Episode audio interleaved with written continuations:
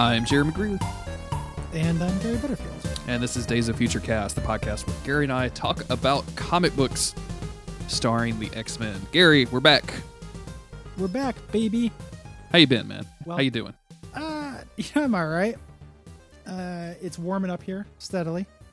I'm looking forward to when we're done. I can pop on the AC and uh, yeah, cool it down a little bit.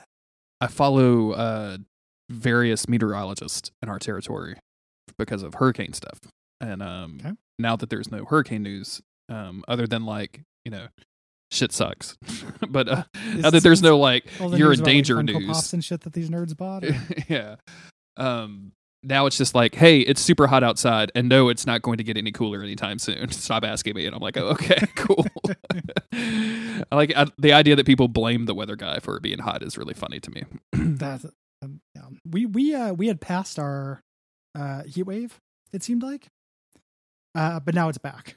Oof. So yeah, it's uh and it's not it's not outlandish, it's not as hot as it is there, but it's still pretty hot. And specifically like I'm moving. Really happy to get out of this apartment because this apartment has uh two windows. They're both on the same side of the building, so you cannot get any cross breeze. Uh this like the apartment is consistently about 10 degrees hotter than it is outside Oh joy. with the windows open. Yeah, it's it's a there's a little thermostat on the air conditioner, so like when I turn it on, I'm like, hold up, 91, and then I'll look at the the weather on my phone, and it's like 84 outside. I'm like, fuck this, like, Sucks. like this is this weird little heat trap. It's also like anytime I cook anything, the the the whole apartment just like like Emma came over and she's like. When did you make broccoli? And I'm like two days ago. Just like it still like, smells, air my just dude. Doesn't move. Like yeah, like air just does not move in the air. So, uh, looking forward to going to a real big boy place The- for my 40th. the other day uh, i saw somebody posting about the weather and it said that the humidity is so high that the it turns the air so thick you can fight it and the heat index is so nasty that you're going to want to and i was Yeah, like yeah. okay people are having a lot of fun with this thank god we have air conditioning Hot weather people drive or hot weather people drive me fucking nuts. Like I understand that it's contrarian to have a strong weather preference no matter what. Like when I'm like, yeah, winter is good. Like I understand that's contrarian too. But whenever it's like 90 degrees or 100 degrees, there's always somebody who's just like, "Oh yeah, this is great. I can't wait to be outside." I'm like, "What is wrong, man? What is How can you like this?" Like I you know, I recognize I, I got some chunk on me. I'm a man of courage, so I probably sweat more than you do. But also, like, how is this just pleasant to your skin? You know? we um you know we, we built a carport next to our house and um it's you know concrete slab you know like an aluminum cover so it's in the shade and all this other stuff and when we first got it it was at the beginning of summer and it became like a afternoon ritual we would go out there and like sit out under the carport and like there was a breeze it was you know we would be in the shade so it's like kind of cool and then like it steadily got to the point where Autumn be like, "You want to go?" And I'm like, "No, man, I really don't. like, I just don't. It's so hot, even in the shade. It's just gonna be gross. Like, can we just Yeah. like can we wait till like fucking October or something? Like, maybe Halloween will come around and we'll have a good time out there again. I don't know. Not now. yeah. Shade is fake. People talk about shade like it's magical. Well, it's not so bad in the shade. It's nice when the breeze is going. Like, yeah, no shit. Like when nature's putting a fan on you, it feels good. Uh, but you can't control that. Yeah. Uh, know? shade is the thing about shade is when it's super hot outside, like it's just marginally better in the shade, which isn't necessarily like good. It's just marginally better. We used to fight for uh, parking spots with shade in Phoenix because it was so fucking hot during the summer that like you would get into your car and it was just you couldn't you'd have to like have the windows open and the air conditioner going so so you, before you could touch the steering wheel like it was fucking Yeah. horrifying. But like if you were, you. if you were in the if you were in the shade it was all good. So fucking a. Uh, X Men Deadly Genesis. yeah, all of that to is a- say. It's a miniseries that ran in 2006. mm-hmm. Um, this is uh, Ed Brubaker, who is a comics writer I, I rather like. Me too. Uh, was kind of the uh, X Men architect for a while. Um, out of the stuff he did, I didn't like all of it, uh, but I did generally like it. And this is drawn by uh, Trevor Hairsine, who was a artist who was basically um, not the uh, you know not the planetary guy. Like he was a lot like Bryan Hitch, but not Bryan Hitch. Okay. Uh, really weird. Like he reminds me a lot of Bryan Hitch's art, the Ultimates and uh, Planetary Guy. Um, with covers by Marc Silvestri, uh, shitty Comicsgate monster. we talked about before. Yes. Um, and this was a big deal. This was a, a big uh, turning point X Men thing. This wasn't like a storyline like they're around the same time. There's a storyline that dealt with Colossus and finding out that he's uh, descended from Rasputin. Yes. I remember that. Uh, yeah, uh, this isn't that kind of thing. This actually had a pretty big impact. What would you do if you Um, found out you were descended from Rasputin? Would would that change your daily day to day? You think? Yeah, I'd probably get it put on a business card or whatever. you know, Do you have business cards? Yeah. Oh, I guess like going to Yeah. like um. Uh, yeah I'm conventions. a and stuff. professional podcaster, Jeremy Greer. Like I, did- I just you know I'm sorry. Like some people don't have business cards. It's not, it's not a, Yeah. didn't know you're going to be so weirdly defensive about it. My bad. yeah, yeah. I, I hand them out at conventions and stuff. If we ever, if there's ever like a uh, real life again, and I meet people, uh, maybe we will shake a hand that of a stranger we Can don't know and not immediately feel like you are gross. yeah, Ca- cannot wait. Um, this is in the wake of a couple big events that we should probably give a little bit of background on Yeah, Absolutely. before we move into it. Uh, House of M. Big one. Um, yeah, maybe someday we'll cover that. Uh, I don't hate House of M. It has a bad reputation. Uh, it did give a really weird status quo to the X Men, though. Um, in House of M, Scarlet Witch said no more mutants, and uh, she only got most of her wish because instead of there being no more mutants, there were like 200 mutants left. 198 to be uh, exact, I think. Yep, exactly, exactly how the 198, uh, that little miniseries. Mhm. And uh, what this did, and I can't remember the exact logic of this, but the government got really invested in the X Men at this point. Um, there was something called Sentinel Squad One, which had its own miniseries, which were Sentinels that were sent to guard the mansion. This is basically the X Men were on house arrest for a while, Yeah. uh, and this this crossover, this uh, miniseries takes place during that. hmm Um, I also am really into House of M. Like I, it was, Mhm. I kind of read it all in a, in a bunch and, and really, really liked it. Uh, I, I was kind of like I've talked about with the relationship that she has with Vision and the Avengers and the current MCU, and with that weird TV show that may or may not be coming out anymore. Like that is like I think you and I may have talked about this of like the if doing the opposite of House of M um, would be really interesting to me. Of like her tr- Yeah, yeah. her trying to bring her brother back or whatever, and like she creates a bunch of mutants. I think would be super Yeah, cool. Yes, more mutants. Yeah, yeah. some some more mutants. just her, like leaning forward, like more mutants, more mutants. Just kabam. um so like I'm I'm like I think Scarlet Witch is a really interesting character in the comics. I think they haven't really done a whole lot with her in the MCU, but I, I She's horrible. Yeah, um, with that she's weird the floating part of those accent. Um yeah, but I'm I'm I would want to see more of that. And like this story taking place in this, I remember reading this and going like, oh yeah, like I was like I had just finished House of M and so like wanted more to see what they were going to be doing with the X Men. Um, and this was a really this is a really fun story. Like I think um I haven't read this since I read it originally, which would be like probably 2003 or four ish. Uh, well, I it came out in 2006. so it's definitely 2006. that was right around the time I got big into comics, so I was just kind of hedging my bets there. Like that was when I got Yeah, back into comics. Right right about the time I got big into time travel. Yeah, I was pulling yeah. artifacts from the future. Rachel Summers came and was like, "Hey, you need to read this." Um, Yeah, do you want to kiss yourself? I can do that. I while can make that. here. I can make that happen. Like that's Yeah. that's a special request. You know, twenty percent tippers only. Um, but I remember reading this like around the time all this was happening, and we being really really into it. So I'm curious how it will hold up. I've only read the first two issues. I didn't. I didn't have time to get to the other four before we recorded. So Uh, I read it because I am getting ahead uh, for my move, and it ends up pretty well. Uh, I like the story. There's a Mary Sue element because of the character that's introduced, I think. Mhm. Um, but what I like is it's, it's really grounded. Like Ed Brubaker was a really interesting person to take on X Men uh, because he had mostly done things like Criminal and Sleeper and Incognito, like these crime comics. Um, you know, Low Life, and these are all really good. Um, you know, he had a, a Daredevil run. Like he had done stuff that was generally more low key than the X Men. Yeah. And I think that X Men, like House Arrest, House Arrest X Men, um, who kind of have to hedge their bets, is a really good fit for Ed Brubaker. Um, and then he immediately went into space yes, and did a whole lot of stuff with his pet character Vulcan and the Shi'ar, and I'm less into that. yes. Um, but this is pretty cool.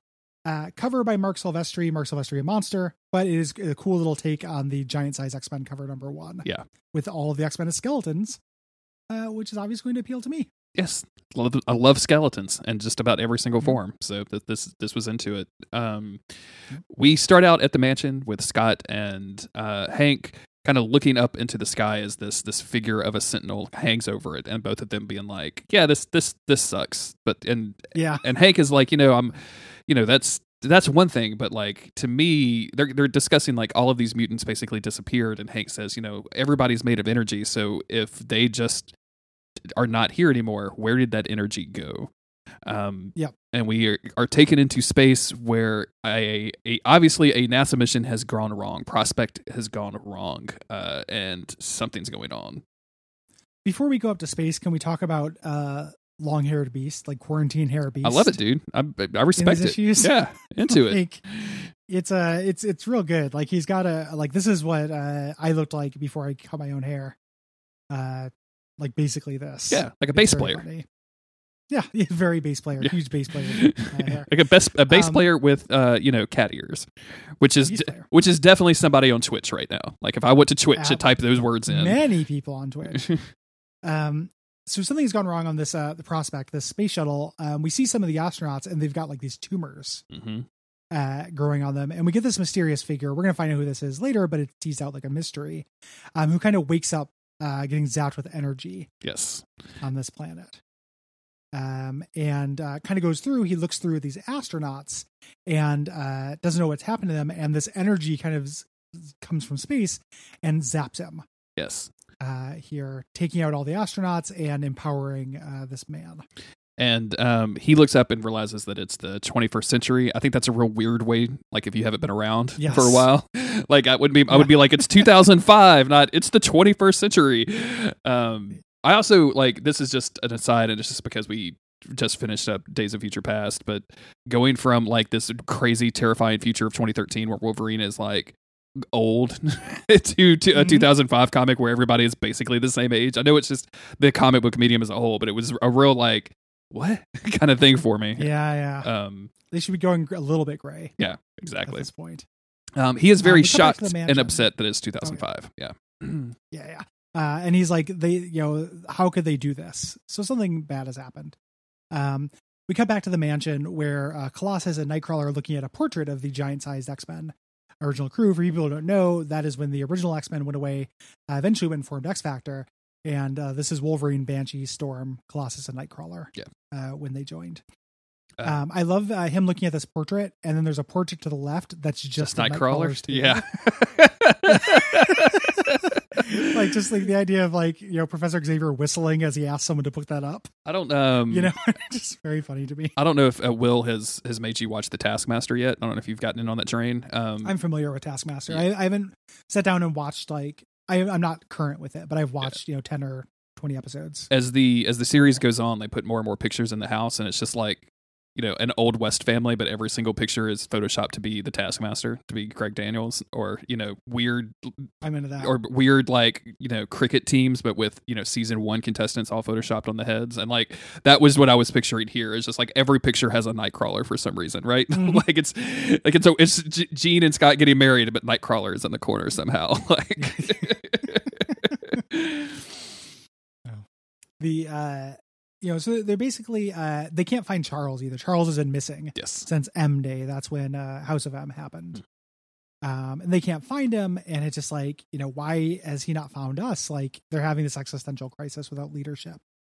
And he's kind of reminiscing about the time that Charles Xavier saved him from those people that were coming to hunt and kill him. And like he says, you know, he he he not only like saved me, but he also taught me that I wasn't the monster that they were sa- like. He didn't save me just physically; like he literally saved me as a person, and um, how special that is. And you know,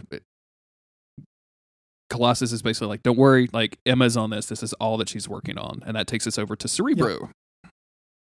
Yep. Uh, Emma and uh, Kitty Pryde are working. This is uh, in the wake of Colossus coming back uh, for a little while. This is Kitty Pryde rejoining the X Men. This is post. You know, at this point, I believe. This is post astonishing. This is, has to be like when is astonishing? Is that true?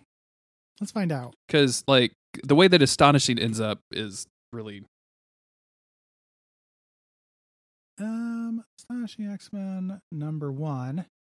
2004 so this would be post Yeah, yeah. I, I thought so because it was uh Colossus died from uh curing the legacy virus. Yeah. Like he was gone for a long time. That was in the 90s. Mhm. So yeah, this was this was he uh he had come back. Um this is post astonishing X-Men. Um But not like and- post all of it because of the way that Kitty ends up in those books. So like this is kind of in Yes, between. Um, and it does. well, It's astonishing X-Men started coming out four issues a year, three issues a year for a while. yeah. Like Uh, um, it- continuity. Who cares? who cares? Uh, this is playing with when Kitty Pryde came back uh, in the Astonishing X Men. She was like, "You guys are hanging out with Emma Frost. That's fucking nuts." Yeah. Remember Hellfire Club? Like, and this is them kind of uh, sparring with each other. Kitty being kind of the tech expert, getting Cerebro running, and Emma being the psychic. and uh, I like that. I like it when Kitty Pryde throws shade at Emma Frost. Like it's that's Mhm. it's uh, usually written very well. Like I, it's and it's always a lot of fun. Um, Yeah. Emma connects herself to Cerebro and immediately sees uh, this omega bl- omega level mutant, but it's moving extremely fast, and she's overwhelmed, and the thing like explodes with energy, and she projects a NASA um, rocket ship going to Yep. going falling into the earth uh, near New York. So Kitty can see it, but Emma is out for the count. Um, they they start rushing her to the uh, to the lab do medical test, and uh, basically they fill each other in. Like there's a shuttle. Why wouldn't the shuttle land somewhere in Houston? Why is it landing near New York? Uh, that is not correct. So the X Men uh, get in their jet to uh, leave and go check it out. And uh, we're introduced, you know, another member of the X Men, Rachel, is on the X Men at this time. Um, and this is a big deal. Uh, they can't just leave the compound; they're under house arrest, so they have to sneak out from the Sentinel. Yeah. Uh, and the way they do this is they uh, jet past it really quickly, and then leave uh, little chaff grenades, like things that leave their heat signature Yes. to mix it up. So basically, Um, shaking loose the, the the Sentinel so they can go check this out. Meanwhile, Kitty Pryde is in the bathroom. She's like trying to cope with the kind of mental feedback that she got from Emma when Emma went went went all nuts. And in the mirror, she sees Peter, but with like a huge bite taken out of Peter. Like he, she sees zombified Peter. Yeah, the legacy virus took a bite out of him. Yes, Uh, chomp chomp, Peter, chomp chomp. chomp chomp. I'm an AIDS metaphor. Chomp chomp. Oh. Um, this is this is the first like vision. People are gonna are seeing ghosts. yes. uh, basically uh, here. Um, they comfort one another. We cut over to Nightcrawler, who sees the angry mob, uh, including one guy who has a shirt that just says "hog." I love it, dude. Uh, I'd wear that I'm shirt. Way into hog. Yeah, definitely. Hog. Hog. You know. Since um, Um, since the guy from Twitch that apparently said the word PogChamp, like coined that phrase that went weirdly viral on that Mhm. network, um, he's a weird like monster now. Um, so everyone's like, we have to give up poggers, and I'm like, maybe we could just change it to hoggers instead. Like, let's let's less pog champ, more HogChamp. You know what I'm saying? Yeah. Yeah. Yeah. Is that that's the origin of like pogged? Like somebody's pogged for something? Um, I, th- I think this dude just like started saying it for some reason. I don't know the actual like origin behind the word, but then I like I only know this because because the dude is uh like a sex pest and then turned into a weird conservative monster. So Okay. Yeah, I- don't. I I know I'd heard uh, people say things you know, getting totally pogged, but I didn't know what it was in reference to because I'm uh, we're pushing forty.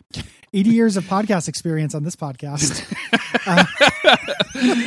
uh, about about a about six months worth of Twitch. You think between us, maybe? yeah, six months of Twitch, eighty years of podcasting experience. Uh, if, if Um, you want to donate those bits, though, we'll read it live on air. Let me tell you.